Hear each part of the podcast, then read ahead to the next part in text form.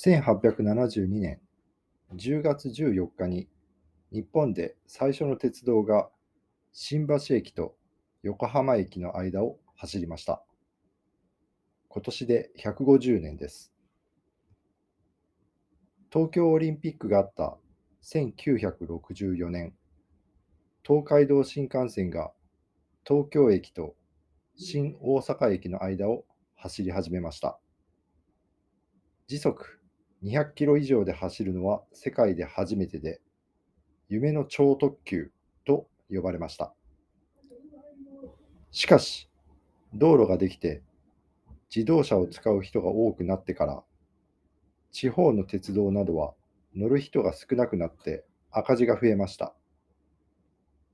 1987年、赤字が大きくなっていた国鉄はいくつかに分かれて民間が経営する会社になりました。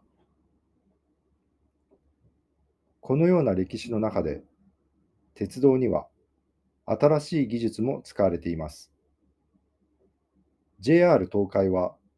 東京の品川駅と名古屋駅の間を時速500キロで走る